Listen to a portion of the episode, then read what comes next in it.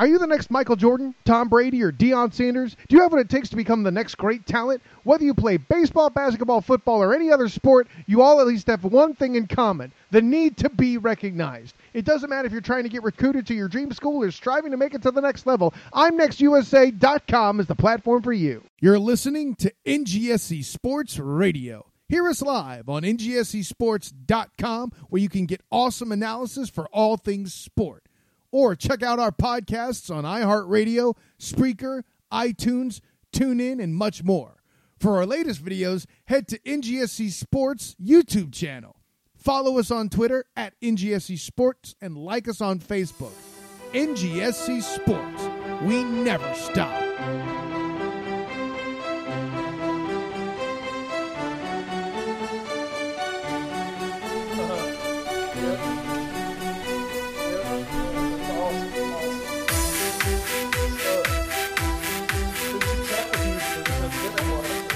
Yes. It actually has. I'm trying to figure my way around. I, I don't know what to say. We have not spoken so long. I know, since you and I last spoke, we've picked up a sponsor. Wow, Gadzooks, that's right. I will use our sponsor every day. Are you re- you're really doing a bit here super hard, aren't you? Who? Me? No. Is it is there is there like a huge delay right now for you? I don't think so. Oh, okay. I couldn't tell if you were if you were delaying for the bit or if you were delaying because of a delay. Who? Me? Delay? Uh, Well, we don't have any time to delay Wes Bradshaw on the newest episode of the Foreign Affair podcast. It's episode 114, and there's like 80,000 transfers we have to get to. Hi, everyone. I'm Edward Greene here for the Foreign Affair. OMG. Yay! Uh, we're going to be joining you here on the Foreign Affair podcast presented by NGSC Sports and our latest sponsor, I'm Next USA. Are you next? You might be, or you might not be, but you'll never know unless you join I'm Next Generation.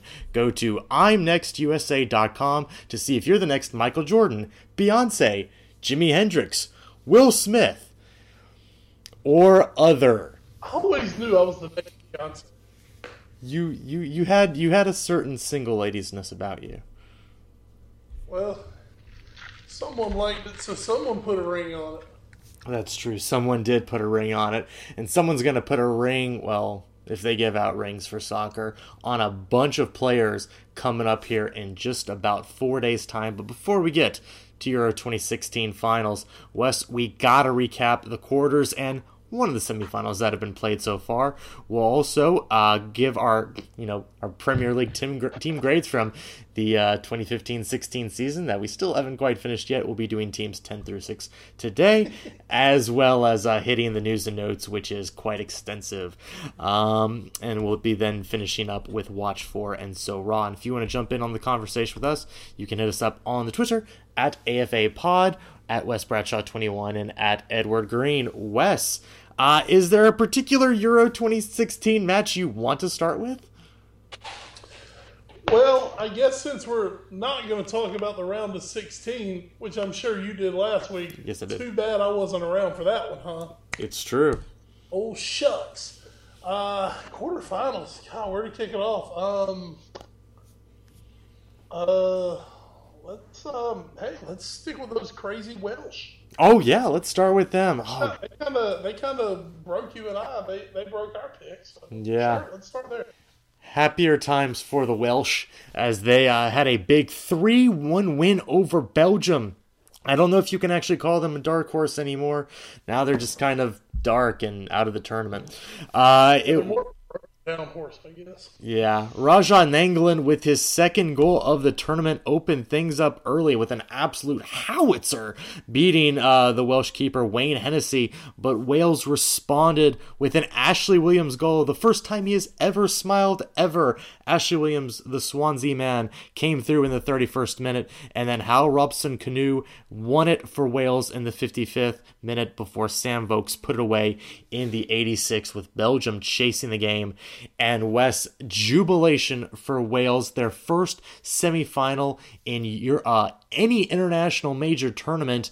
Whereas for the Belgians, another disappointing quarterfinal end after the uh, the disappointing uh, finish in the 2014 World Cup. I'm gonna tell you, I really think in the media, Belgium, Belgium may have been lucky to be the team that got beat by kind of the tournament sweethearts. Yeah, because uh, that kept people from really just tearing this Belgian team a new one. Mm-hmm. And if they did, I didn't happen to see it, so you know, I'm, I'm guessing they kind of got off a little light on this. They got off easier uh, than England. England. Is that a country? Wow. sort of. Wow. Oh, those those those plucky minnows. Yeah. Uh, let's start off. You know, all all congratulations to the Welsh. Mm-hmm. Uh, they, you know, this was a year in particular that it it worked for Wales. Mm-hmm. I mean, look what happened in the Premier League. You know, a team that wasn't star studded, uh, that had great team spirit, that just played very well as a as a group, uh, as the as a whole to some of their parts. Leicester goes and wins the Premier League, and then Wales. Now, now, granted, Wales had a major superstar. Yes, don't get me wrong there, but you know, other than Gareth Bale, other than Gareth Bale and Aaron Ramsey, and you know, if you're a big soccer fan, you say, uh, you know, uh, we Joe Allen. Who else the hell does anyone really know on Wales? Yeah, I mean, we know Ashley Williams because of Swansea. We know Ben Davies because of Tottenham. But that's, I mean, that's really when you once you start digging into it. You know, Sam Vokes played in the championship last season with Burnley. Um, you know, uh, what's his name? Uh, Kanu. Mm-hmm. I mean, he got released. Yeah. Yeah, he, he, right now he is a man without a team. I, I believe as uh, as John Champion mentioned in today's uh, telecast of the Wales Portugal game, that will probably be changing soon. Yes, I wouldn't think that'd be changing. But I mean, here's a guy who you know he's a Welsh hero and you know doesn't even have a team right now. Yeah. Um, I mean, this was a group that was built on the collective. Yes, they did have the talisman of talismans in uh, in Gareth Bale, but um, you know it was it was just an incredible, incredible run by this team. And of course, we'll get to their semifinal in a moment, so we'll talk a little more about Wales, Belgium. Hmm. Sweet Jesus! You know, Ed, we've seen it before uh, here in the United States. We've seen it on uh, college basketball teams. They're usually called Kentucky. Yes. Uh, you know, we we've seen it. Uh, we've seen it on NBA teams. Uh, we've seen it uh, for all of our fans in Philadelphia. Remember when Vince Young called you guys the Dream Team? Six and ten. Oof. Yeah, you know we've seen it in New York Yankee teams. Hell, we've seen it in Boston Red Sox teams. Mm-hmm. Just because you have the best collection of talent mm-hmm. does not always mean that that talent can gel and come together and play together as a team. And I'm gonna tell you, if I'm a Belgian fan today, I'm just sick to my stomach over this tournament. Yeah. I mean, first of all, you know, yes, they had some good moments. Don't get me wrong; they had a few good matches, but I think they really underperformed. And even with their underperforming, they found themselves in the group, you know, in the knockout group where, hell, they could make a run easily. Mm. They Oh, were yeah. probably be- definitely the best team in their group. Well, best collection of players in their group Yeah. um, you know, all the big boys, the the France, the Italy, the Germany, um, the Iceland, they're all in the they're all in the bottom bracket. You know, Iceland basically getting a final sixteen bye by all means. Yeah. Um, you know, it was all set up for the dark horse to finally show up and run the big race, and instead they broke down coming around the second turn. Yeah, just very, very surprising. You know, that Jan Vertonghen was hurt for this match, uh, did not play, but still, I mean, this is an absolutely loaded Belgium team, and I think you're right, Wes. The the draw, a a, a Belgian team that did not even win their group, a team we had picked to win their group, did not win their group, and somehow still got the better part of the draw. If you Italy won their group, and then Italy would have had to go through Spain, Germany, and France to make the finals.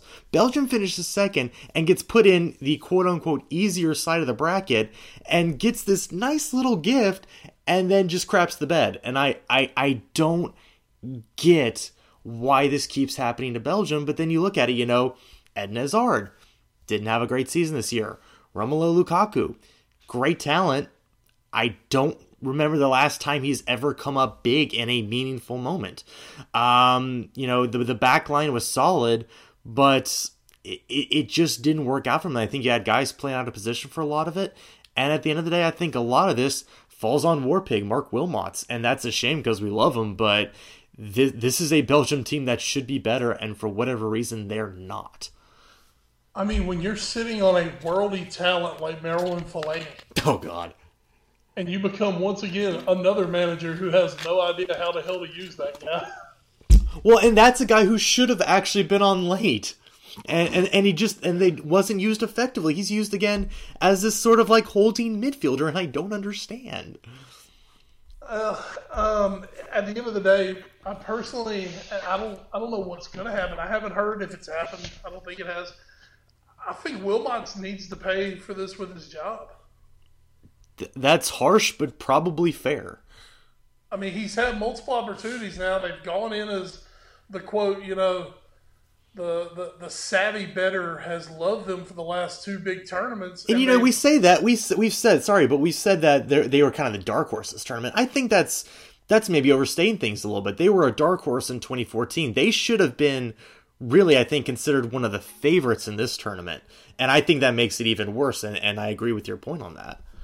Um, so you know, I'll say this: I, I, wouldn't be shocked to see Wilmots get one more chance with the World Cup cycle coming up. Mm-hmm. Um, but if if he's going to the World Cup as your manager, he needs to. Well, basically, your your country is semifinals or bust. Yeah. At the least, with this group, absolutely. Least. So, you know, if you want to give Wilmots another chance, that's fine, but he's got to know his head's on the chopping block come World Cup time. And it's it's gonna it's gonna be all coming down to that one. Uh, I mean, the other day, it's it's a, another disappointing day for the Belgians. Um, I mean that that just that just kind of sums up their tournament. I mean, yeah, they got to the quarterfinals, but I mean that was the absolute least I was expecting from them. Mm-hmm. Um, you know, while England disappointed in their own special way, yes, I, I, do think at the end of the day, this Belgian team was was more talented than yes. than that English club, and ended up in what we thought was a better bracket. Mm-hmm. I mean, let's let's be real here. Had England even gotten past Iceland, uh, knowing the final four teams in the bottom half of that bracket that were in the quarters, uh, there they would have been easily the least uh, likely team to advance to the finals from those four. So even even if they had gone to the quarterfinals, after that you could have reasonably seen England going out at any point. Belgium, though, this, this no, they they should have with this draw and with all due respect to the rest of the teams on that half of the bracket, Belgium should be in the finals. Absolutely, big disappointment, and uh, do better, Belgium. Yeah, do better do better than Poland did because they also lost in the quarterfinals. Uh, for the second straight match in the knockout stage, Poland went to penalties, and this time the Russian roulette was not as kind to them. They lose to Portugal 5 3. Uh, the miss coming for Poland from Jakub Blaszczykowski. This comes after Poland, of course, had beaten Switzerland in their first knockout stage match and penalties. And uh, I will say this, just to tie it in a little bit more to Wales Belgium. I, I think these two being played back to back, uh, really sh- different days, but back to back days, really show the difference in team strategies. Poland, once they scored and then got equalized by Renato Sanches, who becomes the youngest Portuguese player ever to score a goal in Euros, suck it, Ronaldo. Um, they Poland basically, yeah, eh, whatever. The, he Poland basically said, okay, let's play for penalties. Maybe we'll score on a counterattack, maybe, but we're going to play for penalties. Wales went a goal down to Belgium and said, fuck it, we're going to go win this game. And they went out and tried to actually beat Belgium. Poland gets what they deserve. They kind of did it against Switzerland, and they did it even more against Portugal. I, I feel as much as I, you know, don't particularly care for Portugal, Poland got exactly what they deserved in this match. You keep playing with fire, you keep trying to play for draws and and penalties, and this is what happens. Poland, I thought, uh, was a good team, not a great team, but a good team with a great striker, kind of like a, a, a lesser version of Wales. But I think at some point you're in the quarterfinals of Euro 2016.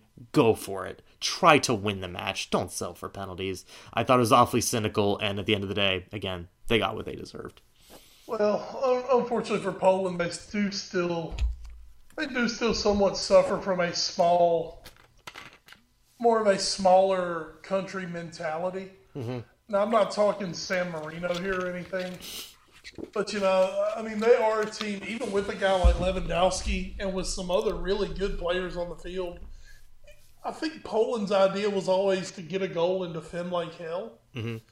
Um, and then I think they, I think they probably felt a little confident after their round of 16.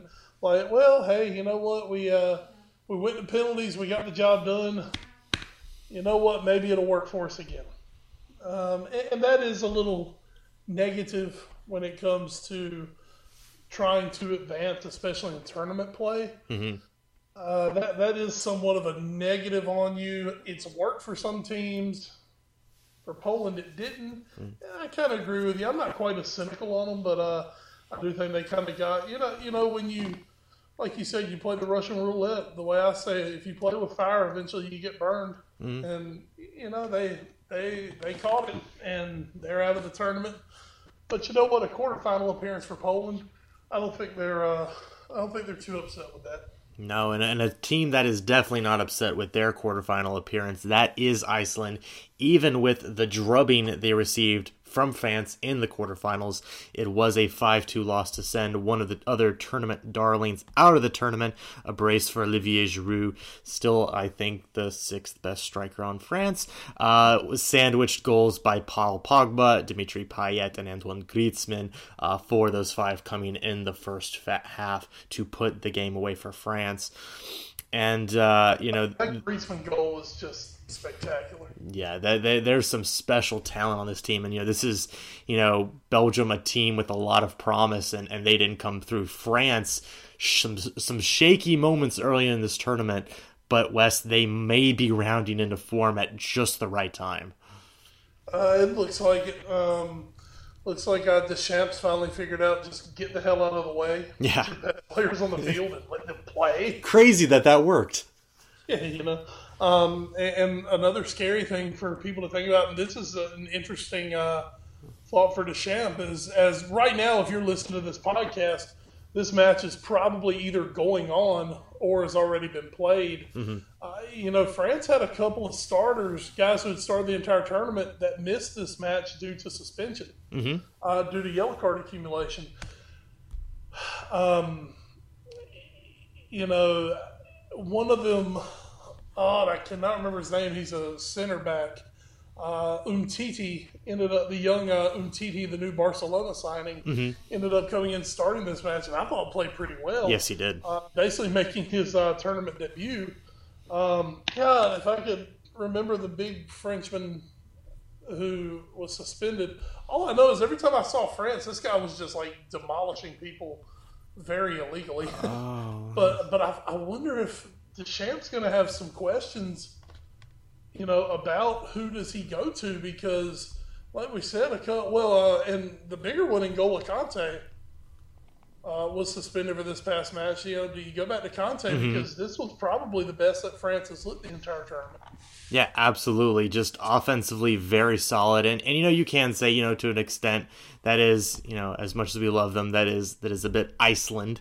Uh, I think Iceland did did very well, and you know I think Iceland also kind of kind of sort of played to win. They they went out especially after going a goal down. They did try to chase the game. They did try to get a goal back, and that left them uh, very very susceptible to the counter, which um, Olivier Giroud and the rest of his running mates ran to absolute perfection multiple times in that first half, and that's why uh, France was able to break through. But yeah, I, I, I think that this is this is this the the problem for Deschamps here, and of course we're either going to look like geniuses or idiots at this point, as you guys listen to this. But it, it seems like he's he. I, think you put it best. He decided, hey, I'm just going to put my best eleven out there and see what happens, and and I think that's the best case scenario for him. But I think that does mean Kanté has to go back out there. I would believe Kanté would. Um, but you know, now the thing is too, you know, with Iceland, you can kind of just roll that dice and say, "I'm just going to put my best eleven out there," and I feel confident that we'll find enough ways to win. Mm-hmm. This is Germany, though. Yes. And even though this is a hobbled, beaten up Germany right now, mm-hmm. Um, that, that's still Germany. that's the world champions you're playing. So, you know, I think Deschamps going to have to be a little smarter this match have to really figure out what he wants to do, have a really good game plan going in, because no matter how well France are playing right now, sorry to be a broken record, that's still Germany that you're playing. That's true. um, so it's, uh, I think, uh, I think we could, uh, we're, we're going to be in for a, uh, a battle of wits in the semifinal that could be scary between those two guys. Absolutely. Jogi Löw, when he's not sniffing his balls, he is absolutely a man on the touchline who knows how to guide this German team, and he had to make some big adjustments responding to Italy's three man back line with a back three of his own, and it helped in a 1 1 victory for the Germans in penalties and maybe one of the worst penalty shootouts I've ever seen in my life between two great countries. Uh, a combined seven misses between them. Uh, but eventually Germany won 6 5, so that's all that matters. you know my favorite stat on that one? What's that? Um, in that in that shootout, Germany, in just that shootout, missed more uh, penalty shootout kicks than they have since in anything since 1982. Yeah, they're really good that, at that penalties. they no that they have combined since 1982. Yeah. Yeah. Yeah. I think what they missed two.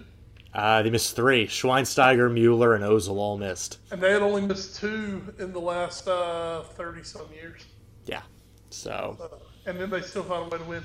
God, that Schweinsteiger miss was literally wow. The Schweinsteiger miss was bad. The Zaza miss was hilarious. Career ending right there. Yeah, absolutely. But the, the Zaza miss, that was. Oh, that was next level. That was that was amazing. That was, and then my favorite thing is today I found out, yeah, Juventus is about to sell his ass. Yeah. About to sell. Yay! Good for whoever's getting him. Um, but but Germany beats Italy. You know, Wes, that we didn't get to talk about this last week, but Italy kind of became you know one of the surprises of this tournament. They beat Spain. They sent Vicente Del Bosque to his grave. Uh, and, and, it looked like you know maybe Italy could get through. Then they get the uh, the lifeline penalty when Jerome Boateng threw his hands in the air as if there were no repercussions. Unfortunately, there was, and Leonardo Bonucci made the penalty uh, to to level things at one one, and and you thought, well, maybe maybe that's it. Germany had never beaten Italy in in an official match in a competition, and and here they go again. But Germany found a way to win, and are we looking at potentially not again knowing the result of the second semifinal match? Are we looking at a German brace in major tournaments now? I believe if they were fully healthy, mm-hmm. that they would be the favorite going in now against France. But I think the loss of Mario Gomez, as weird as it is to say, God, Mario Gomez, he's literally the only out and out striker that they have. Yes. Um, yeah, that's one thing. Of all the great players that Germany's produced in the last decade, mm-hmm. no really good strikers. Hey, there's Andre Schürrle. He's not really a striker, though. That's true. Yeah. He's more of an attacking. And he's he's, he's uh, also not that great. A plethora of fantastic midfielders, some great defenders. Obviously, the best. God, they might be the best goal goalkeeper producing mm-hmm. nation in the world, but just no real strikers. And now Gomez looking to miss the rest of the tournament. You know, they're going to have to play somewhat of a false nine, which is how they won the World Cup. Actually, was playing a false 9 mm-hmm. Um, but you know, at that time too, Mario Götze was playing really good football, and right now he's just he sucks right now. Mm-hmm. Um, I don't know. The Germans are. I think the Germans are in a little bit of trouble, uh, and I think right now France is your clear favorite in that match. Yes, although we do all remember what happened the last time Germany played a host country in the semifinals of a major competition. It didn't go well for the host country, but these are these are different countries. France may be a little better than that Brazilian side. Well, to uh, you know, if, if if France were having to play like Brazil, that would mean that uh, they did not have a Griezmann up front. Yeah. And um, at the back, they were missing uh, basically like two two central defenders. yeah, Koscielny, Sagna, off you go. So it's Koscielny and Sagna, uh, both gone. Uh, that that's kind of like losing um, uh, uh, Thiago Silva, who looks like a Thiago Silva. That's it. The little fat lady boy. By the way, something throw in there. France, so good. Their back line is such crap. Yeah, it's gotten better I mean, as the tournament's gone on, but it's not very good. When you're starting Bakary Sagna and Patrice Evra? Yeah. I mean, but hey, it's working for them. Congratulations, it's working for them. That's just, oh, that just blew me away. Of course, France has been pretty much killed at the back by injuries, mm-hmm. uh, and the Mamadou Sakho. Uh, did he dope? Did he not dope? Is he in trouble? Is he not in trouble? Whatever. It's fine. Uh, so that lights it up for the semifinal, and of course, we'll talk about that one next week as it's being played right now. Wes, we do have a semifinal to talk about, and that was Portugal Wales. Two goals in the span of four minutes spells doom for the Welsh. Uh, they were without Aaron Ramsey, which turned out to be a very big blow for them. Helped them uh, control the midfield through a lot of their matches. Did not get that today. And in what was a kind of boring affair outside the two goals, Portugal does go through Wes, and uh, and and the dream ends for the Welsh. Well, I guess uh, everything's worked out this summer because uh, the two top players, arguably in the world, uh, have made it to the final of their respective tournament. Yes. Um, and now I guess we get to see if Ronaldo gets a trump card over Messi. Um, the only difference where Messi was an overwhelming favorite and lost, I think Ronaldo is going to be an overwhelming underdog. Yes, no matter whether it's Germany or France, I would I would agree with that. Uh, but I mean, Ed, look, as much as you don't like him personally, as much as I don't like him personally, all all props go to Cristiano Ronaldo today. That header, I mean, it was like somebody. It, it was like he was being picked up by a hydraulic lift and just held up in the air. Mm-hmm. I mean, I don't think I've ever seen anybody not on a basketball court have that kind of hang time. And then he uh, crunches in the, the header to give him the lead. Um, the really nice assist later made even nicer by the fact that Nani of all people actually put the ball in the net.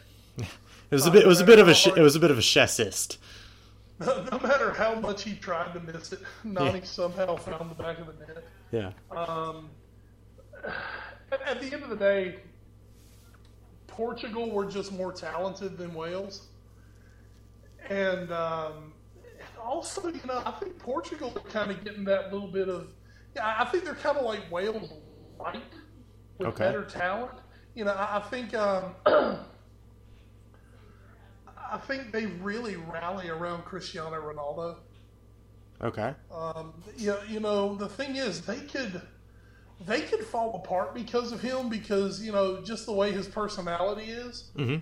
But those guys, when they put on the Portugal shirt, they choose. They're like, you know what? We know he's our best player, so we're you know we're not going to try to fuck this up just to be assholes. so they go out and they play well, and they play well enough to win. They get the two goals today. They're going through. Uh, once again, a good effort by Wales. They just uh, they just couldn't find any end result today. Um, Bale kind of resorted to taking 35 yard shots, trying to yeah. You know, trying to score golazzos to get them back in it, and it just it just wasn't happening. Uh, Portugal did a good job of squeezing it off, and uh, and coming out with a victory. So you know, congratulations to the Portuguese. Uh, they advanced to their first Euro final since 2004. Where you, you know what, Ed, as we say, they're going to be big underdogs.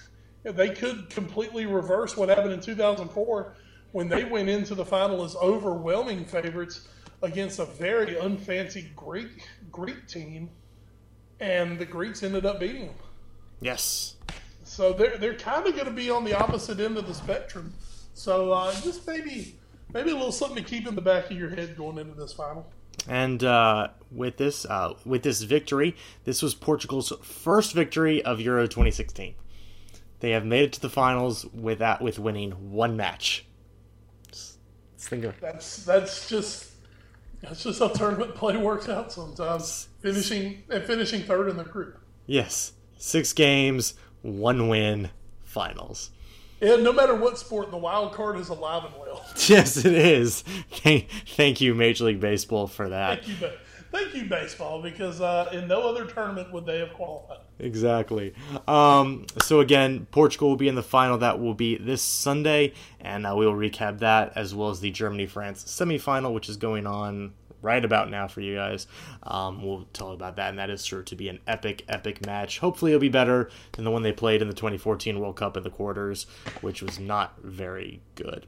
Um, all right, Wes. Uh, let's do our let's do our team grades for the Premier League. Let's let's shift back because it is about a Considering that all Premier League teams pretty much started camp this week. Yes, I feel like it's appropriate to recap teams 10 through 6 in the Premier League. Number 10, the team that at one point almost we were gleefully thinking could get relegated. They fired their manager, and oh yeah, they happen to be the uh, defending Premier League champions. We're talking of none other than Chelsea Football Club.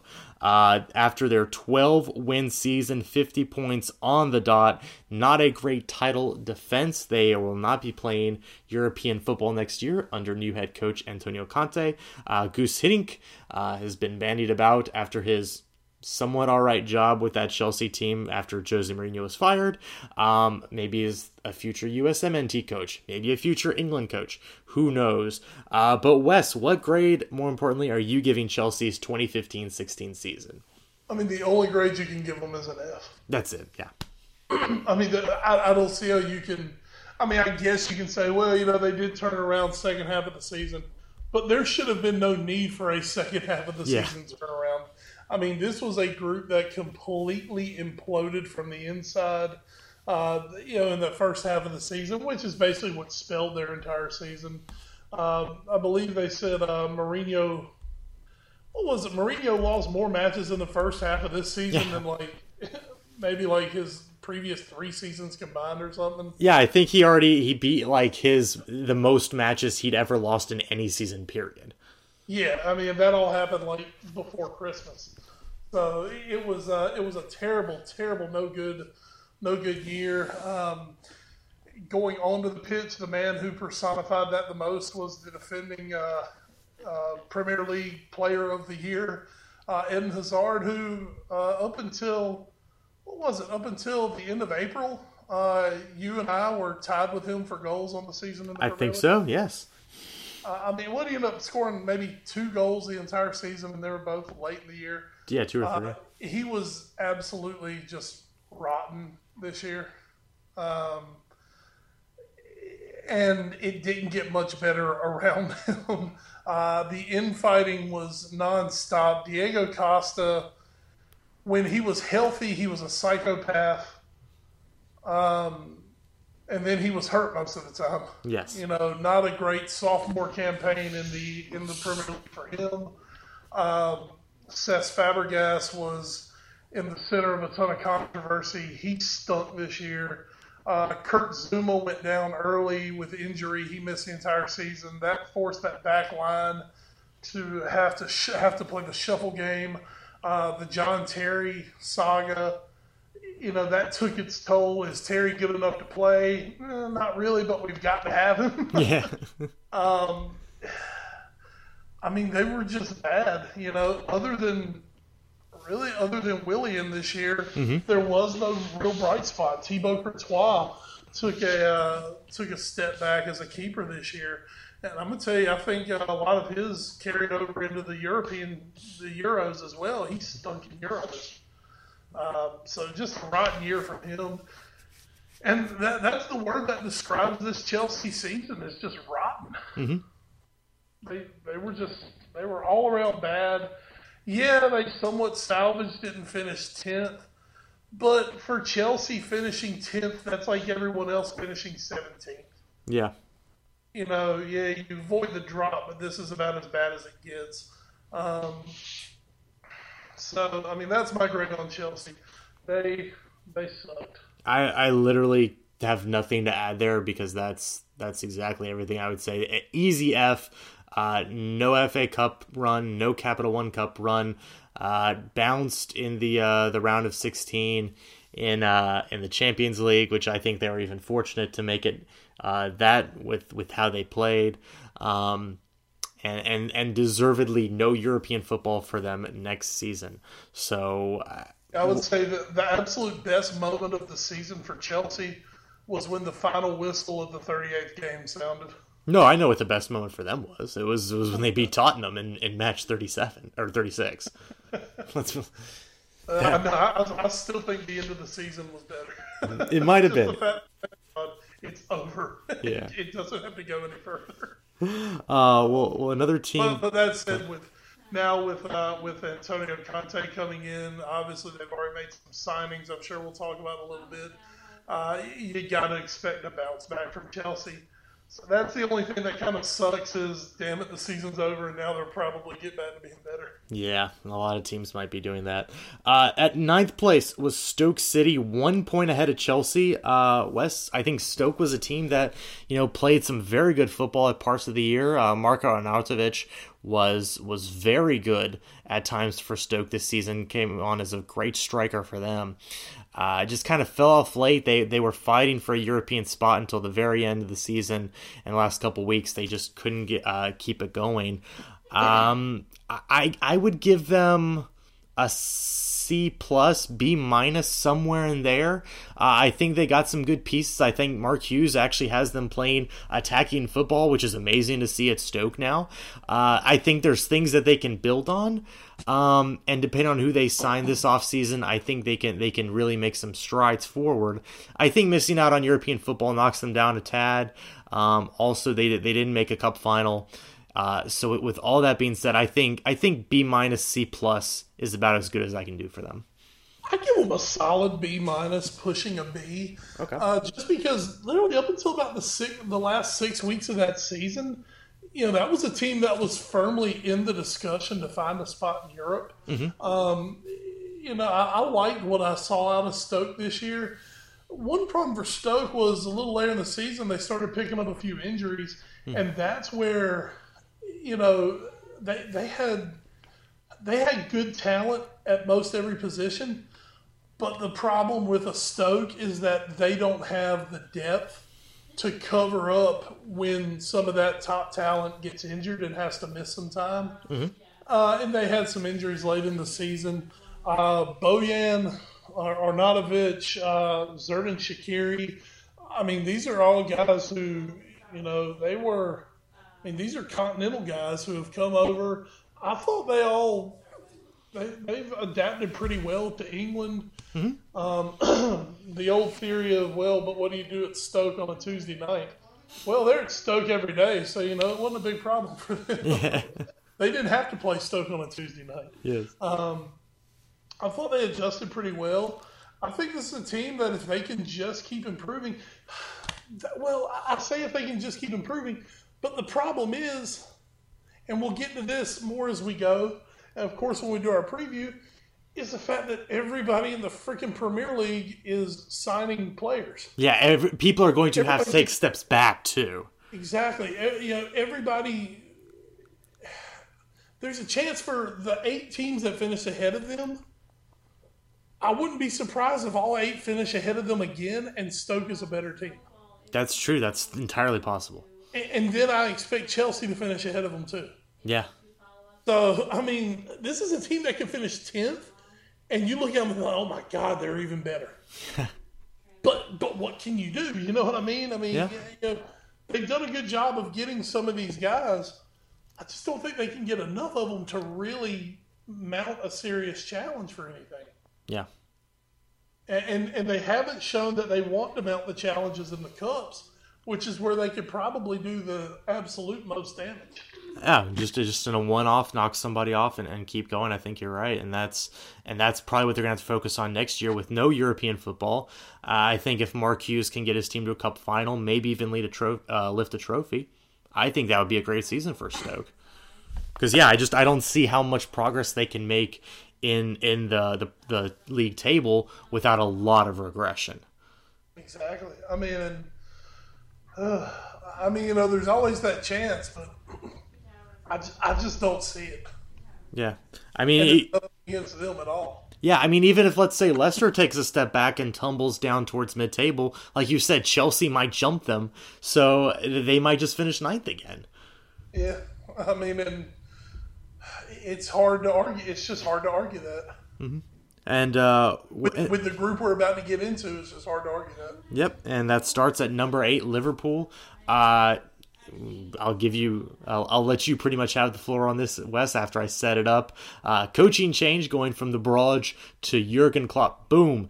And uh, two cup finals is what it led to uh, the Capital One Cup final against City and the Europa League final against Sevilla. Both ending in losses, but both are cup finals for Liverpool. Uh, and best of all, uh, although they finished, uh, they, they made two cup finals and couldn't lift a trophy. They get to finish eighth, so no European football. So Jurgen Klopp gets to focus firmly on the Premier League, which last time Liverpool did that worked out pretty well for them. So uh, Wes, uh, I would give them just offhand, I would give them probably an A minus from from the barrage from the barrage firing on. Uh, I would give them an A minus. Uh, overall, I'd probably give them a B plus this season. Ed, I don't want this to sound homerish when I say what I'm about to say. Are you going to give them an A plus? No, no, absolutely not. Okay. I'm actually, and this is not me trying to sell out by what I'm saying. I'm giving Liverpool an incomplete.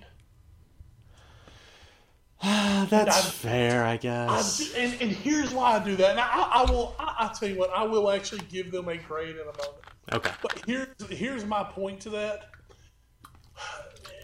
you know, when most clubs fire their manager middle of the season, most of the time they are getting someone in who just hey, just don't let it all go to hell. Chelsea, eh, Chelsea, um, Swansea, you know, or or yeah, Swansea, or we're trying to avoid relegation. You know, right. Newcastle, something like that. Liverpool did something a little different because Liverpool fired their manager in October and then went out and got the guy who they hoped to be their manager for the next decade. Mm-hmm. And for Klopp, Klopp had about a week to get his team ready to play. Yeah, he started. Uh, if I recall correctly, his first uh, match came after an. Uh, it, was after the international break. That's right. That's right. So maybe okay. So you got about two weeks. But here's the problem: he plays a completely yeah. different style than what Brendan Rodgers played. Mm-hmm. So basically, here's my argument for the incomplete is because he had to go an entire season with players that a he had not brought in, b he was trying to teach and play a new style without having any preseason, um, and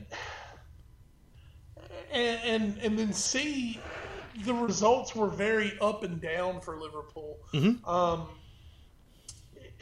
and that's that's my one reason for the incomplete. It was just it, it, was an extremely difficult situation. Liverpool didn't go that normal route of okay, let's just you know make sure everything doesn't catch on fire here. Yeah, you know Liverpool took a different route, and obviously to me it was the right route.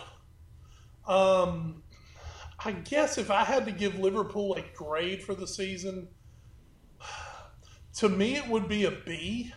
Okay. And you know, as you you know, as you said, that after after Rodgers, it did get better. But if you'll remember, during the first couple of months of the Klopp reign, um, it, it, it wasn't all that much better. No, that's true. there were there were bad draws, there were bad losses. Um, physically, Liverpool was falling apart. Yes. My God, we recalled Tiago Ilori. You know, we we signed Steven Caulker on loan. It got bad, people. We started having to bring the kids back off of loan deals just to have enough players to play matches. Um, as you said, though, when he did finally get some things put together, the highlights of the season, um, the, the, the dem- demolition of Manchester City Mhm. uh, was definitely a highlight. Uh, as you say, you know the run to the uh, the, the League Cup final. Um, that that one, oh, that was disappointing. That was oh, I thought we had a really good chance to win that. That was disappointing. Um, the Europa League, the Europa League run. I, I think that was obviously the highlight of the season. It has to be, yeah. You know the the two leg victory over Man United, that was huge. Um, and of course, who will ever forget um, the night Dortmund came to Anfield? You want to because you didn't get to watch it. Yeah, well, I, no, I take that back. I watched that about a dozen times. Oh, I just okay. watch it live. I just got to watch it like four days after it happened. but uh, you know, one of those spectacular European nights in Liverpool. They get to the final, uh, come up just short against Sevilla, uh, and that, that, like I said, that run definitely gets it up. But I'm, I'm still at, I'm sticking with that incomplete because you know, right now Rodgers is he's bringing in uh, Rodgers. Klopp is bringing in some Klopp players. Rodgers is bringing in some some guys with great character up at Celtic. We know Yeah. that. Um, but Klopp is bringing in his players. The three a days are underway. Balotelli's back to win the Ballon d'Or. Yay. Yay! And we're about to apparently sell Benteke for nearly as much as we actually paid for. Which is absurd, but hey, when you, Palace has money, I guess they got to spend it. God bless you, TV money. you rock. Yes. Um, and I, I, I still, I still think there's a good signing for Liverpool left this summer. Um, the Mane signing, I'm sure we'll talk about a little later. Um, I like the guys he's brought in so far. Uh, I think Klopp definitely has him on the right track. Like I said, if I had to throw a grade, I'd give him a B, but I still say it was an incomplete for Liverpool this year. We weren't really going to talk about the Mane signing since it was kind of last week, but I was going to ask you in this section just because I did mention uh, it has the chance to be the biggest signing in Liverpool history after you know Andy Carroll. Um, so what uh, what are your thoughts on bringing in Mane, who had 11 Premier League goals last year? it was the guy Liverpool needed. Um, you know, a couple years ago when Liverpool almost won the league, it was all based on sheer pace um, and ferocity up front. You know, when you looked at the SAS, Sterling, Sturridge, Suarez, um, you know, Stevie, you know, those guys were they were fantastic. You know, Coutinho was the maestro who pulled the strings on that team. But like I said, they were built on pace. They could kill you down the sides. They could kill you up the middle. Liverpool's suddenly gotten pretty damn slow over the last Yeah. couple of years. You know, I mean, when- you look at it, just not a ton of pace in that squad. And now Mane comes in, and that's exactly what he brings you is that outside pace. He can stretch the field. Uh, he can set up guys. He can play through the middle. He can play anywhere across the front. Um, but that's what Klopp was looking last year with some speed on the outside. You know, Mane is a guy who'll get up, he'll press from the front. Um, he can turn things in. He's got an eye for goal. I, I think um, the the other move I want to see what goes down is if Liverpool decide to keep Markovic Mm-hmm. coming back off loan uh, from Fenerbahce, where he wasn't great, mind you. But I mean, this is a kid who's 22, 23 years old. I think he's 22 years old. And when we signed him, it was this big coup because every major team in Europe wanted him, and we got him. And sorry, Rodgers just fucked him up. Mm-hmm. But to me, if you can play Markovic and Mane on the outsides, I mean, you know, if you want pace, if you want pace, they've got it in boatloads right there for Liverpool. Um, and I, I'm just, I'm really excited to see what Klopp can do with those guys. And uh, we're going to get to see it in just about a month. Uh, we have two teams left to do. Oh, West. Listen, that we play this week. We play Tranmere Rovers. Weren't they a Champions League team? Um, And by Champions League, I mean they just played a match like a week ago to try and qualify to get into the Champions League. uh, no, I think they're like a fourth division English team, Oh, okay.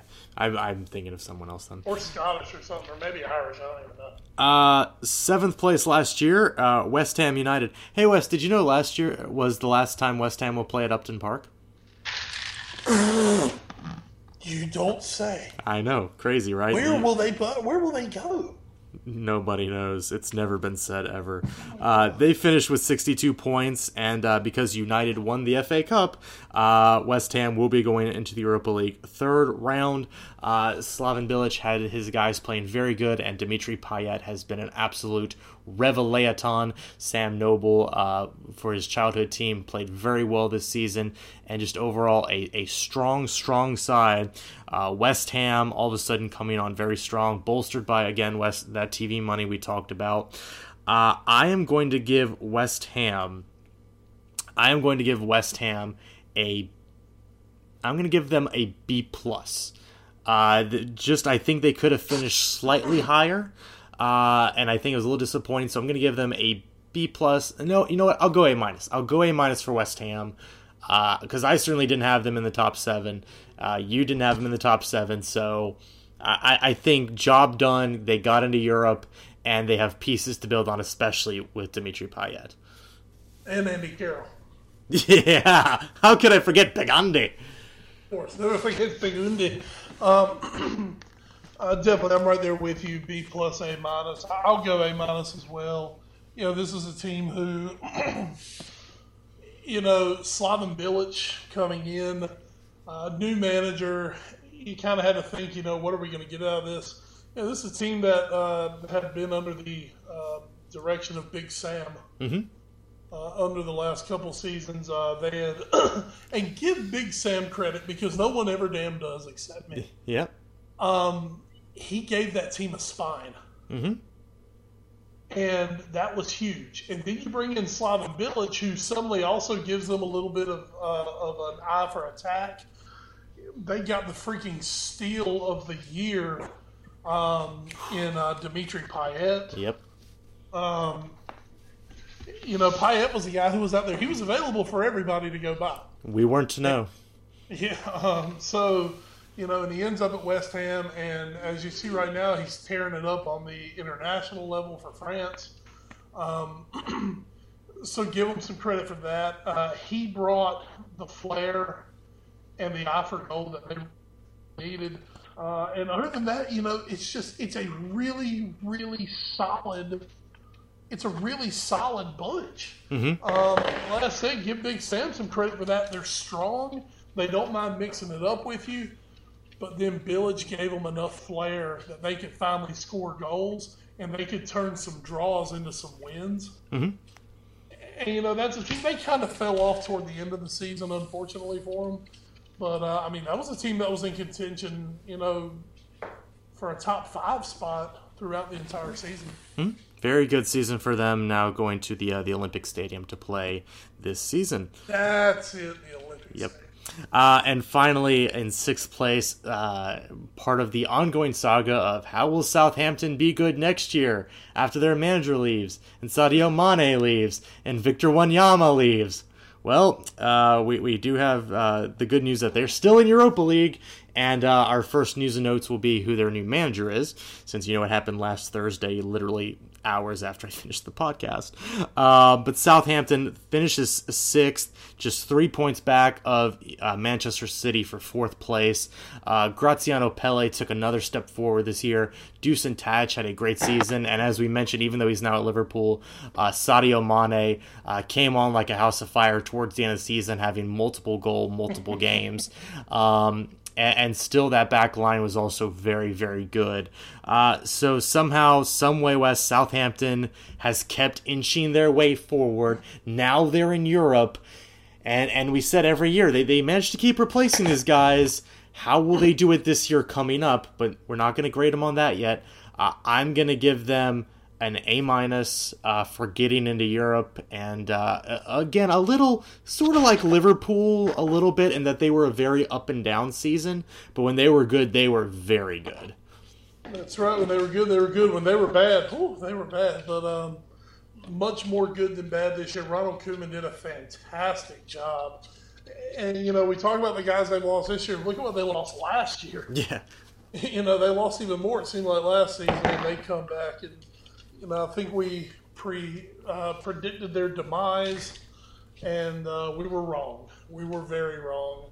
Um, Southampton came out at a great season. I'm going to give them an A minus.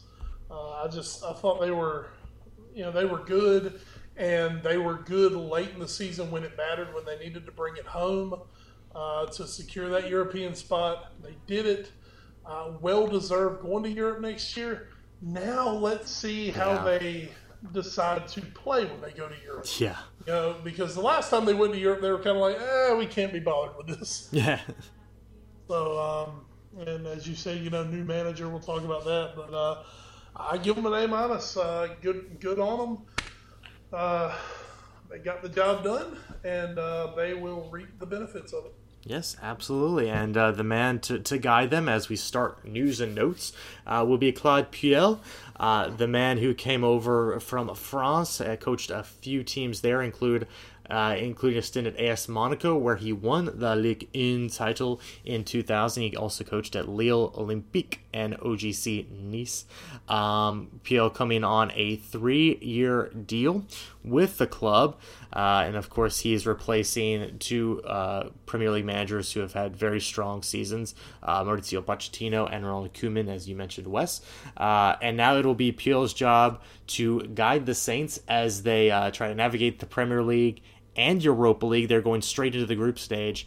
Um, not not a name a lot of us know Wes, but but has the credentials and and for Southampton, they've been kind of finding these these these bar these bargain coaches who may not be huge names but come in and they do a fantastic job and maybe Puel can keep following in their footsteps. You know, Southampton. Well, I'll start this by saying, you know, right now at Liverpool, we kind of have this um, this saying among the fan base. Uh, well, what do you mean we're going after this guy? Ugh, does Klopp want this guy? Well, you know what? If Klopp wants him, he must be good. Yes. Or Klopp must see something. You know, we say believe in Klopp. Well, you know what? That's just how I am right now with Southampton. Yeah. Believe in whoever's running Southampton yeah. because they are doing it right.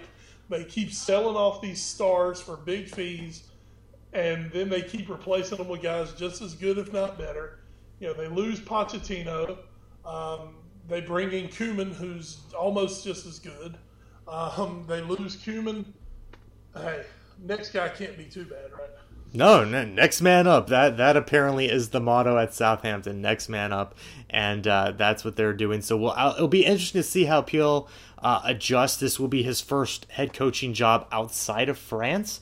Uh, so it, it, will be interesting to see how he kind of adjusts to the Premier League. Uh, we've seen some coaches struggle with that. We've seen some coaches flourish. Uh, so we'll see how Southampton. It, it, it, will not be said that he does not have the resources certainly to compete though. Well, and I'll just be really interested to keep an eye on Southampton and uh, see uh, the Liverpool stars in the future. Exactly. You know, you know what I want to keep an eye on, Wes. What's that? I want to keep an eye on what um, I'm Next USA is doing. So let's hear about them for a second.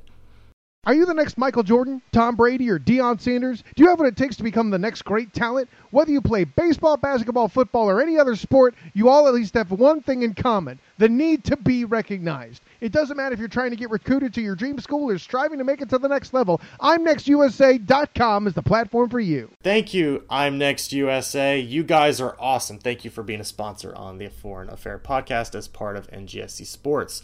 Uh, we're starting to make money you know, you know a country that's really rolling in money, Wes. It's not England because the pound is taking a crap. It's not America because no one respects our currency anymore. Oh, it's got to be our Chinese overlords. Hail our Chinese overlords. Uh, Shanghai has Shanghaied another. I had General Tso's chicken already twice this week. I'm already on board. well done, sir. Uh, Brazilian, oh, they, they're bringing in the Brazilians left and right. If they can get them some passports, China might be going to the World Cup in Russia in a couple years. Uh, they are bringing in Hulk this time from Zenit St. Petersburg. Sorry, AVB. Uh, this year is for 55.8 million euros. That is 46 million pounds plus potential additional costs for the 29 year old striker. This surpasses the 38 million pounds Jiangsu Suning paid uh, for Alex Teixeira in February. Wes, the, uh, if you're Hulk, I guess why not cash in? here's my here's my opinion of Hulk. A extremely talented player. Um, obviously, you know, with a name like Hulk, he's big. Yes. Um, you know, but I just believe Hulk is going to go down as a guy who, uh, and you know, hey, some some guys play football, some treat it as a business. You know, some want to go win titles and you know play on the biggest stage. Obviously, that never bothered Hulk. Yeah. Obviously, this we saw in this Copa huge, America.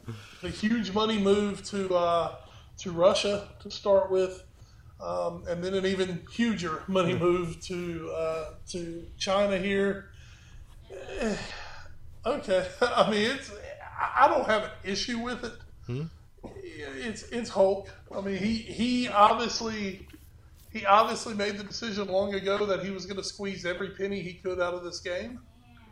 Um, you know, titles on the world stage be damned, Mhm. and that's what he's done.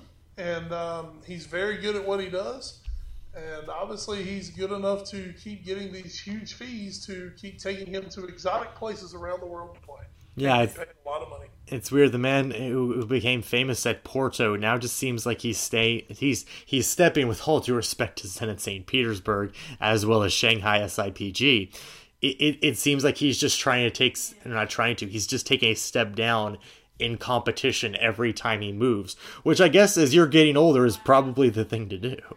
Well, I mean, it's it's obviously everything is about the bottom line. It's about the dollars here, um, and you know, of course, when he went to Russia, that's when uh, that's when all the money was suddenly getting pumped into the Russian league. So you know, he was a he was a huge name signing for that league, and now once again, he's a huge name signing for the Chinese league. So uh, yeah, that, that's that's going to be his legacy. Is you know, he was the guy who uh, got paid a lot of money to play. So uh, let's say good for him. Uh, somebody's got to do it. Uh, going back to the Premier League and a team that just fell out of it, but is again as they kind of did last year. uh, They're they're making some more big signings, trying to get back out of the Championship.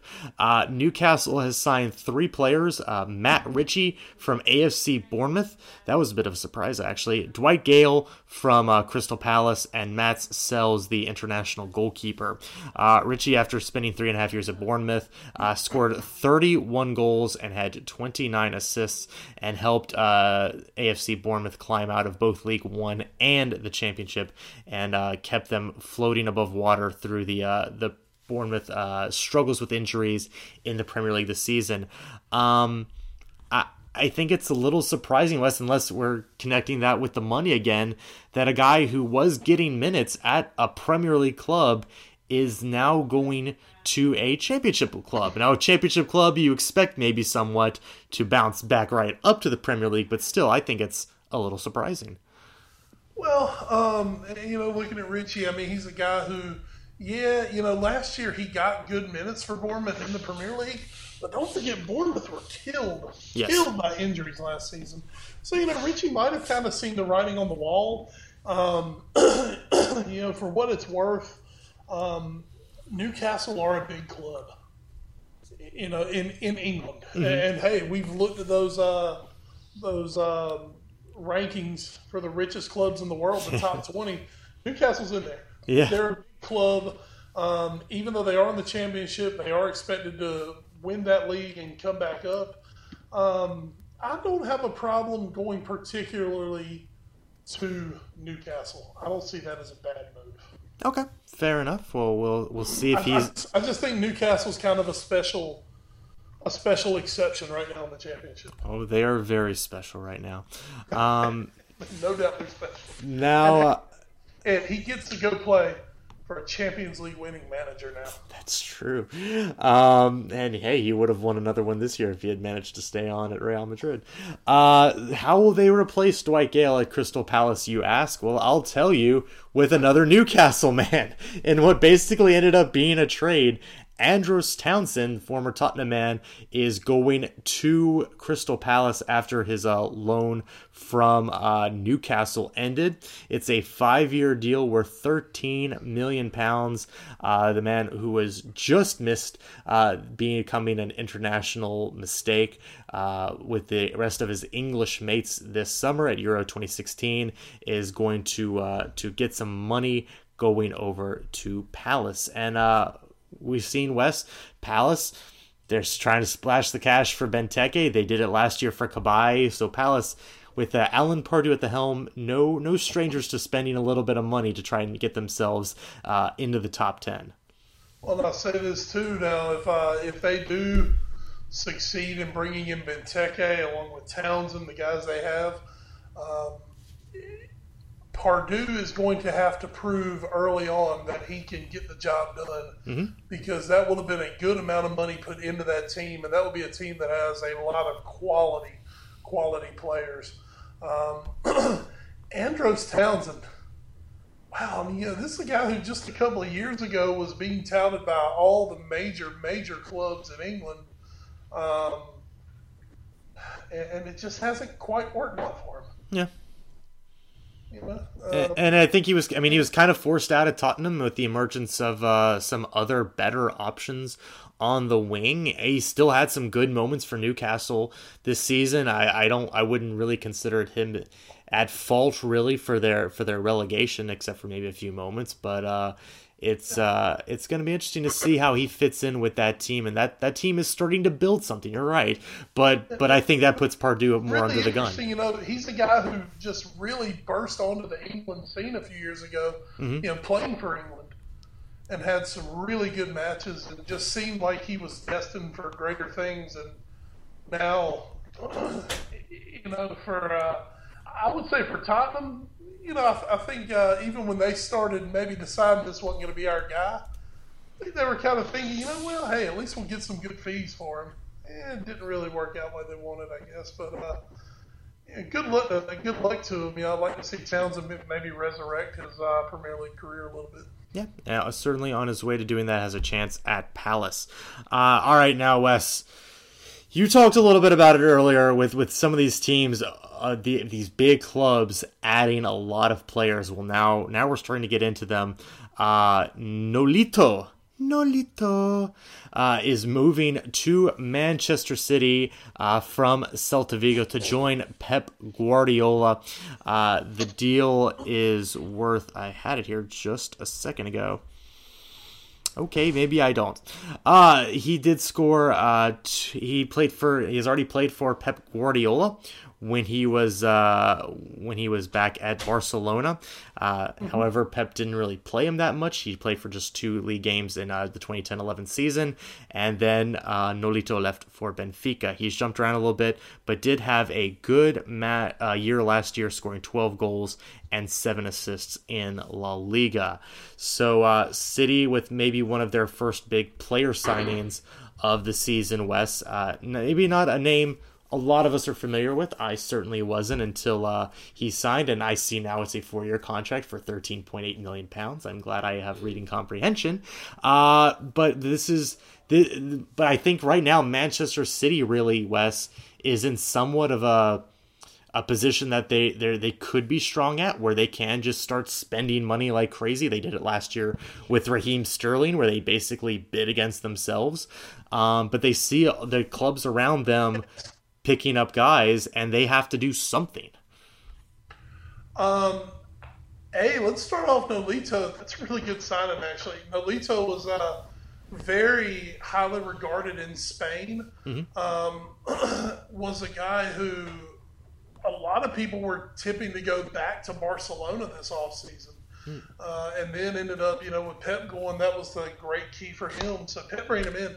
I think Nolito is actually going to be a good, good player for them uh, because he gives them some depth at a position that's basically Kun Aguero or yes, bust. Yes. So I think he's. I think that actually that's a very good astute signing.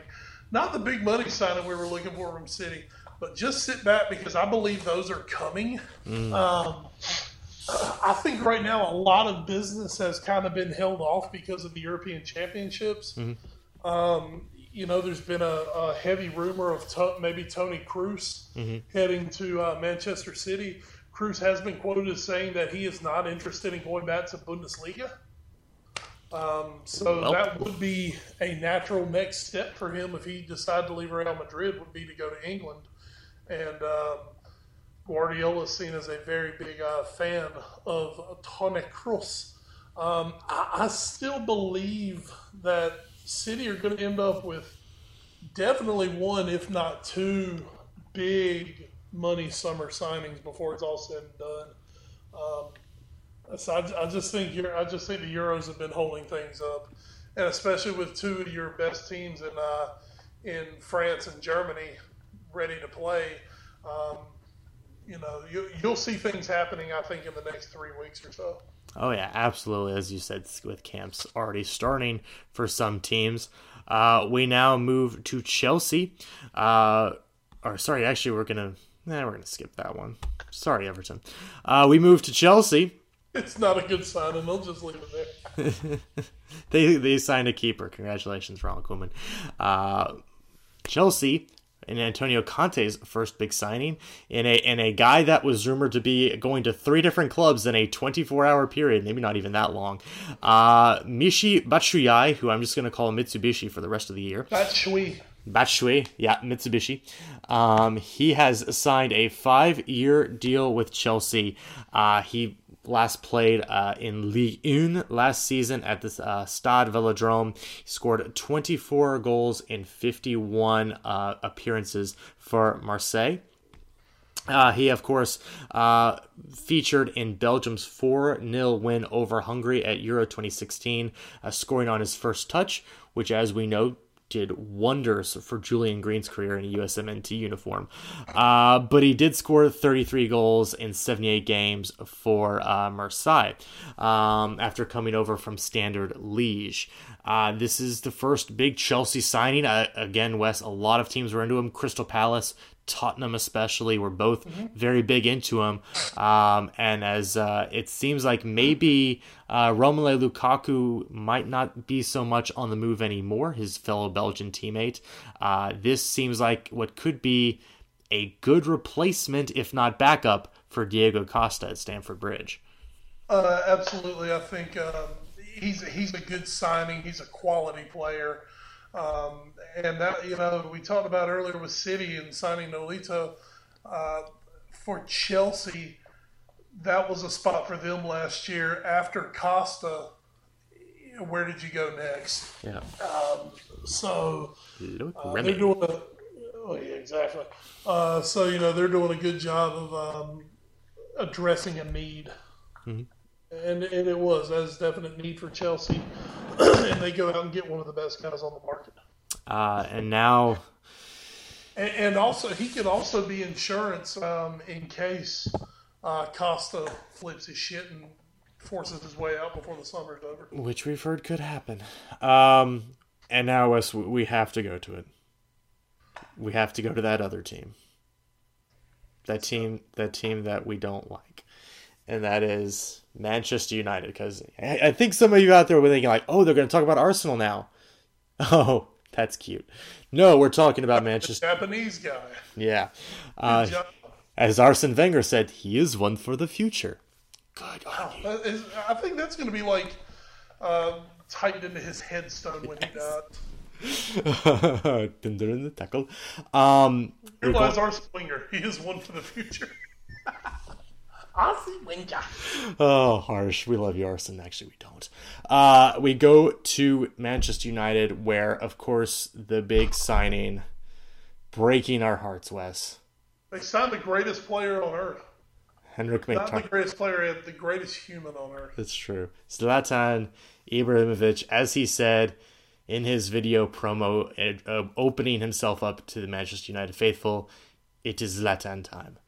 And I am very worried that it is actually going to be Zlatan time in the Premier League. Wes, the 34 year old, comes over from PSG. He is signed with his old coach, Jose Mourinho, at United, and he will now be joined, we can confirm, uh, with one of the, the many Borussia Dortmund players to be fleeing Dortmund, apparently, Henrikh Mkhitaryan, who is uh, honoring his father's wishes by coming over uh, on a transfer fee in the 26 million pound region, and is uh, will get a contract of about 12.5 million. Um, Wes, uh, Honoring his father's wishes, he played for United, and three years ago he was within an eyelash of signing for Liverpool. yep, Yeah. Okay. Whatever. Sure. Um, Wes, is it time to become afraid of United again? I will say this: I really like the moves that Mourinho's making. Shocking. Uh, and I God, I hate saying it. The only hope I think we have in this world, Ed, is that uh, Zlatan signed a one-year deal, just wants to come tear England up for one season and say, "Ha ha! I told you I could destroy England," and then leaves and comes to America. Um. Now that this is a group that um, they signed Renato Sanches, Mhm.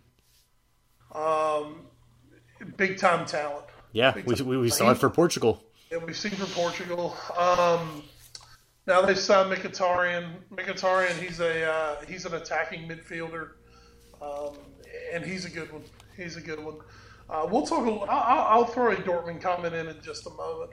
Uh, and now they've signed Zlatan, and also Mourinho has come out and I think very wisely said, um, you know, Wayne Rooney's not a midfielder for me.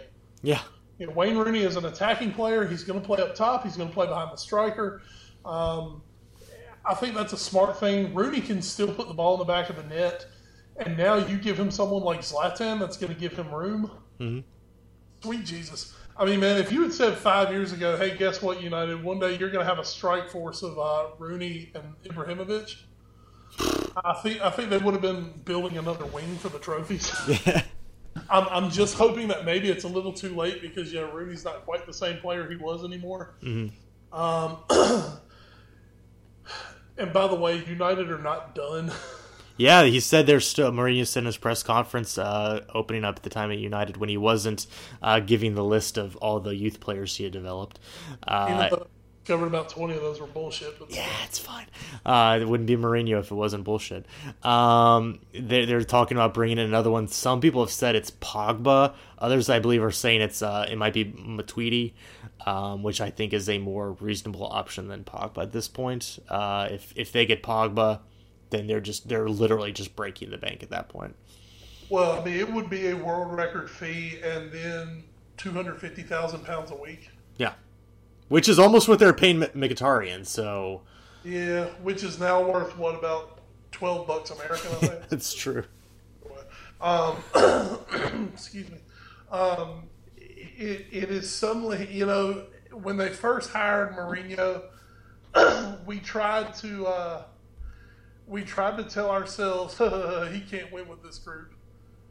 But of course, I think we knew deep down he's gonna he's gonna splash the cash. Yeah. And then you were just hoping maybe he would bring in a group that would like implode from the inside. hmm I actually think that Zlatan is going to keep that from happening. hmm Um, I just, I, I think, I almost think that, you know, here's the deal. You know, they, they always said things about uh, Mourinho that he took the pressure off of his players and put it on himself. hmm I mean, literally this season, all you're going to hear about from United is going to be Mourinho and Zlatan, Yep. and those two can handle it. Congratulations, Anthony Martial. You just get to fly under the radar for another season. Well, and the thing is, he'll play and he'll do well. Yeah. and yeah, I think Rashford will get some good playing time this year.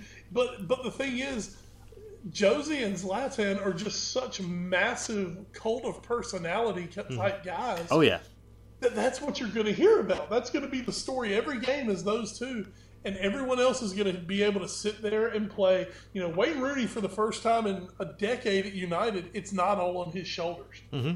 You know, um, I just I am terrified that this team is going to thrive. Yeah. And I just oh, all I can hope is that Josie just does something to blow it up. And like I said, yeah, I hope Zlatan scores 40 goals. Um, they finish behind Liverpool.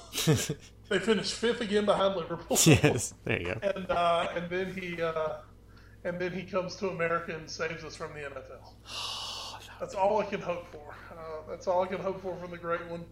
Um, and that uh, Liverpool beat them every time they play. Yep, and, and we'll see if that happens. If there's someone I who would, can, I would love to see Zlatan score a ton of braces and hat tricks and lose a lot of four to three. yeah, hey, that's fine. I can live with that. Uh, but unfortunately, they're going to keep uh, David De Gea too. Yeah. Like, ugh, Good job, Ed Woodward. Good job. Good job, Ed Woodward. Uh, well, uh, Bye, boss. one last story from United. Um, we can confirm also that uh, Ryan Giggs will be leaving Manchester United after spending 25, 29 years, excuse me, at Old Trafford uh, and doing what I believe is the correct move. If he ever wants to be a manager, he uh, especially back at United, he's going to have to go get uh, actual managerial experience. Uh, Josie, I don't think really wanted him to be there, and even though he said in his press conference again he had nothing to do with it. Sure, Josie. Um, Giggs is is going to be heading out and and in search of his own job. Um, and and obviously there's going to be a lot of teams that will be happy to take him if they'll take Gary Neville. I'm sure Ryan Giggs is going to be able to find a, a, a home, Wes.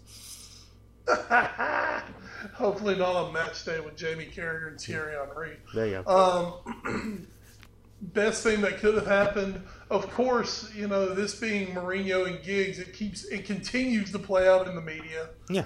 Um, because now they're turning into he said, no, he didn't say, yes, I did, no, I didn't. Um, but I mean, you know, we talked about the last time I was on the pod here, Ed. You know, this was it was a no-win situation for either guy, and he needed to move on. He's done the right thing. Um, like I said, it's just funny that they're still kind of talking shit to each other on the way out the door. Oh, of course, and uh, and Giggs still doing it uh, when uh, when he mentioned that uh, when he was on ITV's coverage of Portugal and Poland, uh, he took a, a somewhat subtle dig at Ed Woodward, claiming that uh, Sanches is worth 30 million and uh, that he'd have uh, joined uh, Manchester United if they had sacked Louis van Gaal when they should have. But then we wouldn't have gotten the magicalness that was the end of the season. So thank you for that, I guess, Ed Woodward. They would not have won an FA Cup. Oh, of course not. Palace would have definitely won that. Pardew would have been dancing in the streets. Uh, our final news and notes story, Wes, uh, takes us back to Spain, or sort of, for where it's been a no good week for Lionel Messi. Uh, coming up his uh, Copa America final loss. Uh, he and his father, Jorge Messi, have each been handed a 21 month prison sentence for tax evasion, which they won't actually go to jail for because they've never done anything else. They've never been in jail, so they're they're getting their sentence suspended, just like Russia's expulsion from Euro 2016 was suspended. If they get caught again, they will be going to jail. But as of right now, Wes, they're free. So I guess in Spain, what you just get it's kind of like a mulligan. The way I see it, and I hate bringing politics into this because God, I don't want to bring politics into this. It feels kind of like what the uh, the FBI found in the uh, the Hillary Clinton email thing, where they were like, "Yeah, this is really shady, but uh, we're not going to press any charges. We're we're just not going to do it. That doesn't mean what you did was right. It just means we're not going to press charges." And I think that's Yet good. you may have put a ton of people in harm's way. You know, you may have uh, let some of our national secrets out, but you know what? It's okay. Just go ahead. Yep, We had a meeting with Barry a few days ago. We're good. it's fine. But Anyway. but congratulations on the Messi p- father and son for for not having to go to jail. Not that we are Messi was probably Lionel was probably never going to jail. It's I guess it's good that his father's not either. Well, and you talk about worst week ever for Messi. And now Ronaldo's in the Euro final. Yeah. Uh, and uh, and Neymar just signed a contract with Barcelona that pays him more than Messi, yeah. Yay. million euros a year. Is Neymar worth that much in your opinion? See, to me, Neymar is the third best of the, the greatest trio in the world. That's true. To me, of course, you know I'm an unabashed Suarez guy. That said, also five years younger than Suarez. Yeah. Okay, I understand. Um, I don't know. I think Neymar does. I think Neymar has the potential to be the best player in the world. I just I just, I just don't think he's had to do it right now because he's got Messi and now he's got Suarez. yeah. So, uh, but hey, it's your money, Barcelona. Some that that somehow shadily um, you're able to spend. Yeah, that's it's fine. There there's never FIFA fair play regulations on them. Never. All would there be at this point? That's Are they still doing? Real quick, side note: Are they still even doing FIFA Fair Play? uh yeah, cuz I want to say uh Is that a thing anymore? I want to say either Fenerbahce or uh the other um Turkish team. What was the other one? Galatasaray. Yeah, one of them got hit with FIFA fair play. Course. Uh, I want to say maybe it was Galatasaray. Um, let me see if I can look it up here really quick because I remember seeing the the story about I mean, it. I'm not that interested in it. It's just, I just don't know how some teams do what they do. I'll just put it that way. It's it's fine because they they put money back into the community. That is sure. Whatever. Yay! Uh, yeah. Okay. So Fenerbahce was yeah, it was Fenerbahce. Um, they got a fine, had money suspended. Their squad is reduced to 22 players, and they're having transfer spending restrictions. Here's the four teams that got busted this season for this upcoming season: FC Astana, uh, Dynamo Zagreb, Fenerbahce, and Trabzonspor. So in other words, no one who, no one who's really a player. Yep. That's about right. There you go. No one who's making FIFA money. In other words, No, no, no, no, no. or no. FIFA or UEFA. Um, Wes, this takes us into Watch Four, and uh, what are you watching in the week that was and the week that will be? Of course, Ed, I spent last week on, on assignment. Yes. in, uh, uh, in, in a mountainous region uh, where with my children, uh, with with my 11 year old son and his 12 year old buddy, we watched a lot of horrible Friday the 13th movies. Oh, I'm sorry. Yeah, because for some reason they're obsessed. Well, you know, I wasn't that age too. They're obsessed with Jason. It was Jason. it was quite quite quite bad. Uh, but we watched a lot of that. Um, I'm trying to watch this OJ Made in America. Hmm. Yes, the thirty for thirty. Yes. Yeah, because it's like it's a five part thing. But when I went to, um, you know, when I went to uh, get it on demand on my TV uh, or on my DirecTV here, I download the first hour and I turn it on and it's fucking Wimbledon coverage. Whoops. So I don't really know what the hell they're doing, but I'd like to watch it before I cut my cord in the next week or so. Um, you should be able to watch it all on the. Uh, I think it's all available on the uh, their Watch ESPN The thing. Watch Espen. Yeah, I think it's on. I'll take a look at that. Because I think what they said, like they made like the they made the first four or the last four episodes after the first available on there uh, before they um before they actually aired them on TV. fantastic. Hey, by the way, Dwyane Wade is signing with the Bulls. Yeah, I saw that. Woohoo! That, that should keep Chicago at a nice level of mediocrity. There you go. Yeah, uh, let's see. I Dwyane Wade is now just Dwyane Wade in name only. So yeah, I can. uh, I'm on the Watch ESPN app right now, and I can I can watch the replay of all five parts of. OJ. Cool. Well, I have to watch ESPN app. I just haven't gone on there and done it. So there you go. And uh, and right now, as we speak, I'm on uh, Nat Geo Wild, Mm. uh, watching World's Deadliest Snakes. Ooh, that did, did you see any of those while you were up in that mountainous area? Um, no, I heard there were some up there, but uh, we had we had quite a lovely time and uh, saw no snakes. Oh, very nice. I did see a mermaid in the Tennessee hills, though. Oh well, that's a thing. Sure. Um, well, most of my shows have pretty much uh, come to an end. I'm actually about to hit a stretch in a stretch right now where I only have one show I'm watching per week for the next couple weeks until uh, BoJack Horseman comes back for season Jesus three. Christ, it's back. BoJack Horseman. Um, right now, nope. Um, right now, the show I'm watching uh, is a sci-fi show, literally sci-fi, um, called uh, Dark Matter. Uh, that just came back for season two, but I'm not going to talk about that this week. I'm going to talk about a show that myself and the one who joined me on the pod last week for part of it, one name field producer Jackie, uh, kind of binge watched the first season of, and that's The Magicians. Um, did you ever want a Harry Potter series in America, specifically New York, that is more for grown up people and has a lot of people dying horribly? No. Okay, well then you probably wouldn't like the magicians. It it, it reminded me it's it's like if there's the spectrum, it, it tries to sort of take Harry Potter and mix it with like, I don't know, American horror story and sort of find the convergence point between the two. Um because you have like literal gods coming down and ripping people's hearts out and eating them. That was a thing that happened. Spoilers, but so The words of Matthew McConaughey. All right, all right, all right. So if you want to see a lot of people get their throats slit uh, from magic, I suggest checking out The Magicians. It's 13 episodes and it ends on a cliffhanger because, of course, it does because there's a season two. So Uh, it's, it's on broadcast television, so no nudity, right? yes, but somehow they they get away with saying the F word. Oh, well, I mean, if there's no nudity, that's the only reason that would get me to watch. Oh, So I'm good. Thanks anyway. there's some backs. There's some foxes having sex. Spoilers.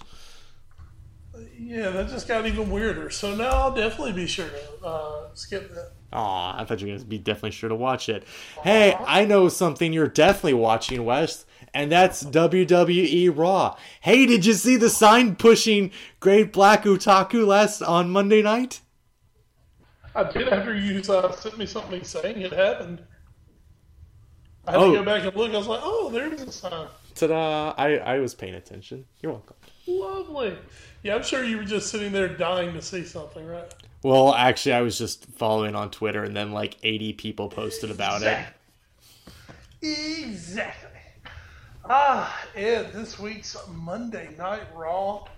And it kicks off with a reminder that we are now only two weeks away from the uh, from the draft. Uh, the uh, the brand split draft that we will be having uh, coming on the first uh, live Tuesday night version of Raw, which is coming up July the nineteenth. So uh, great excite Yay! about that. You know, we'll be we'll be drafting our two brands, and that'll give me double the wrestling to watch every week, which I'm I'm not really complaining about because right now SmackDown is nearly unwatchable. Oh, great! It used to be unwatchable. Then they got the great Mauro Ranallo, so at least they have a really good play-by-play guy. but basically, the whole premise of SmackDown for the last two three years, it's basically like a Raw review show Oh, with some matches thrown in there. They've tried, but this will this will just be better. I just I just know it'll be better. Um, what am I excited about? Battleground coming up on the 25th of this month, so that's what we're building to right now. Uh, of course, we have a Shield triple threat match of course. With no Roman Reigns to do any build up to it because he's suspended for taking the roids or whatever he was taking.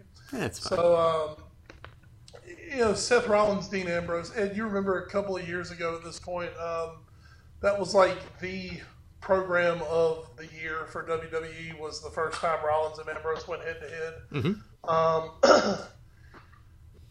This one's been good to me. It's just missing a little bit because we know we have like this whole Roman Reigns deal in the back of our heads.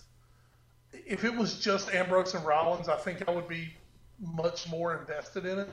That said, I am invested because they're two of my favorite guys, but um, I just think they're lacking just a little something to it. It just seems like something's missing. But um, anyway, it, it, it has been a good build up. Um, they're going at it. It it's been fun. Uh,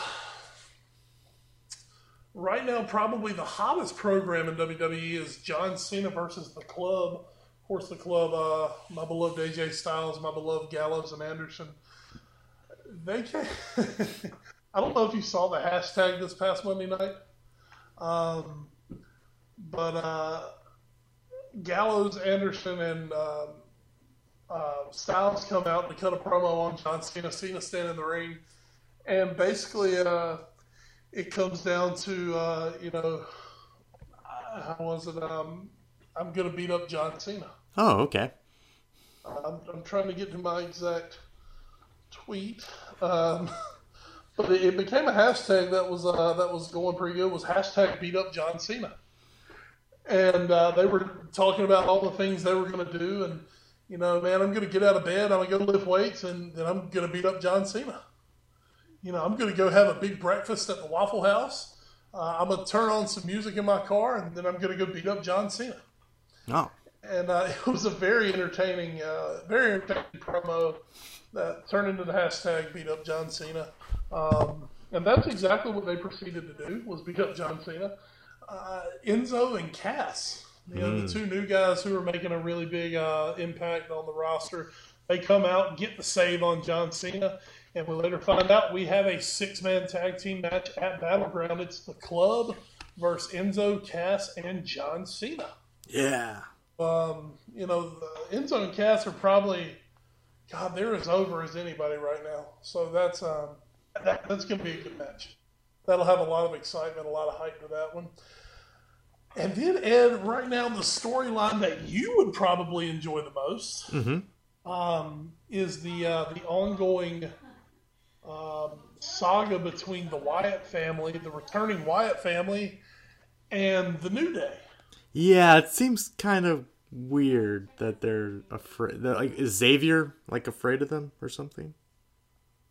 Well, I don't know so much if Xavier is afraid as is Xavier actually taking them seriously. Uh, okay. Because you know, New Day, New Day doesn't take much seriously. Nope. They, are very fun-loving. You know, they love their video games and their unicorns and their Booty-O's and making jokes.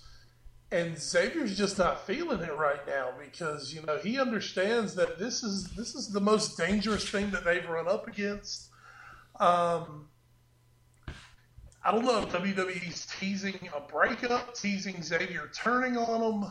I don't know what, but it's got me intrigued since Bray Wyatt came back. I've been really, I've been really digging what they're doing with Bray Wyatt. Mm-hmm. Bray Wyatt had kind of gotten into a habit of, you know, he's great on the mic, but he had gotten into kind of talking so much in code or you know so much he was kind of talking like so much uh, like trying to be a little too spooky mm-hmm. and a mm-hmm. little too weird that it just wasn't resonating what he was saying he's cut back on that a little bit he's kind of streamlined it and it's just been really good right now really good and we're leading up to I don't know. Some, we're gonna have some kind of match, obviously, between those two uh, when we get to battleground. Mm-hmm. Um, I think this could be the SummerSlam uh, program that they get into. I'm excited to see it. Like I said, I'm really, really happy with what Bray Wyatt's doing right now. And um, the New Day, those guys, just anything they touch is turning into gold. And uh, right now, with Xavier Woods being freaked out, it's uh, it's adding a new dimension to the New Day. So, uh, I, you know, it wasn't the greatest Raw this week. Mm-hmm. Uh, July Fourth, you know, you knew they weren't. They knew they weren't going to have great viewership on July the Fourth, but I thought it had good, really good moments. Okay. Really good moments. So, um, uh, we'll see what happens the next couple weeks. Getting ready for Battleground, um, and I'm I'm I'm happy with where we're going right now with some things. Well, so uh, so raw feels so good. I hope we had some good moments in this, the Foreign Affair podcast, episode 114 for you guys this week. Uh, we will be back next week for another great episode when we break down the Euro 2016 finals. It seems like we just, you know, a short time ago were getting so excited about Copa America and Euro, and now they're both coming to an end. Copa is already finished, Euro is about to be done, and then it's the Olympics and when we see who survives the Hunger Games in Rio. Jesus Christ. It's literally going to turn into a battle for actual survival. Kind of, yeah, sort of, um, and that is that is depressing. Uh, but we would like to thank you all for joining us here this week. We would like to thank uh, NGSC Sports that's presenting this podcast and our new sponsors, I'm Next USA. No matter what your talent or skill, there's someone out there you strive to be like. Uh, if you're trying to get recruited to your dream school, break into the movie industry, sign with a music producer, promote your art, or simply display your talent for the world to see, this is the platform for you. It's at I'mNextUSA.com. And no, they do not have a weird couch for you to sit on during the interview process. At least it's not a casting couch. Exactly. That's that was the joke I was going for. Thank you for explaining the joke. Oh, okay. It's fine. Subtlety. This can come out in editing, right? Oh, it, everything can come out in editing. come out. There you go. Uh, so uh, we also would like to thank, uh, you know, again, NGSC Sports. You can find them on Twitter at NGSC Sports. Find I'm Next USA at that Twitter. Uh, you can find us uh, at AFA Pod Wes UR. At Wes Bradshaw 21. I'm at Edward Greene. I'm still playing League of Legends. Come find me. I am Hybrid 88. I am not very good at Lux. Expect nothing from me. Expect less. Um, f- yeah, you missed that discussion last week. I'm sorry. I'll, I'll live. I'm sure you will. Uh, you can also find us via our sister show, The All New Sports Show, on Facebook, Instagram, and YouTube. Email us allnewsportshow at gmail.com. Mail us 1701 Sunset Avenue, Suite 201, Rocky Mount, North Carolina, 27804. Finally, we'd like to thank our podcast providers, podbean.com, Spreaker, Stitcher Radio, iHeartRadio, the TuneIn radio app, the iTunes Music Store, and Google Play, and wherever you guys are able to listen to this podcast. So, Wes, anything to add before we get out of here? Um, are we still on for Charlotte in three weeks? I hope so. Fantastic. I will uh, email him. Yeah. Inter Milan, whoever's actually going to be there of their real players, yeah. get ready because the company is coming. Oh, we're in the actual company. We're we're probably healthier at this point than Vincent Kompany. I'm sorry, Vincent. Oh, I hope Thomas Holmuller is there. Yeah, me too. So I can throw an egg at him. So for my call in crime, literally, that's Wes Bradshaw. I'm Edward Greene. Thank you so much for joining us here on the Foreign Affair podcast. We will catch you guys next week. I would say enjoy Germany, France, but it's literally already happened. So uh, enjoy the finals. It'll be fun. Good night, Jurgen. Good night, sleep. We've got three days. Oh, yeah. We also didn't get to talk about the Wanyama signing, but I mean, I rambled on about it last week, so it's fine.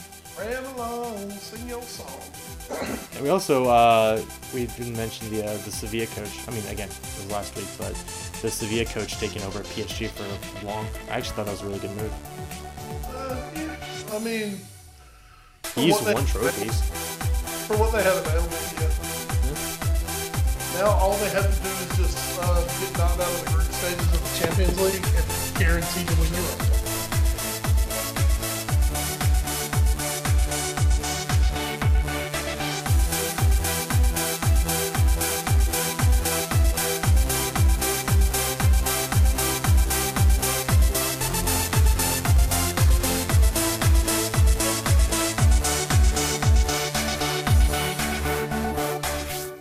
Are you the next Michael Jordan, Tom Brady, or Deion Sanders? Do you have what it takes to become the next great talent? Whether you play baseball, basketball, football, or any other sport, you all at least have one thing in common the need to be recognized. It doesn't matter if you're trying to get recruited to your dream school or striving to make it to the next level. I'mNextUSA.com is the platform for you. You're listening to NGSC Sports Radio. Hear us live on NGSCSports.com where you can get awesome analysis for all things sport. Or check out our podcasts on iHeartRadio, Spreaker, iTunes, TuneIn, and much more. For our latest videos, head to NGSC Sports YouTube channel. Follow us on Twitter at NGSC Sports and like us on Facebook. NGSC Sports. We never stop.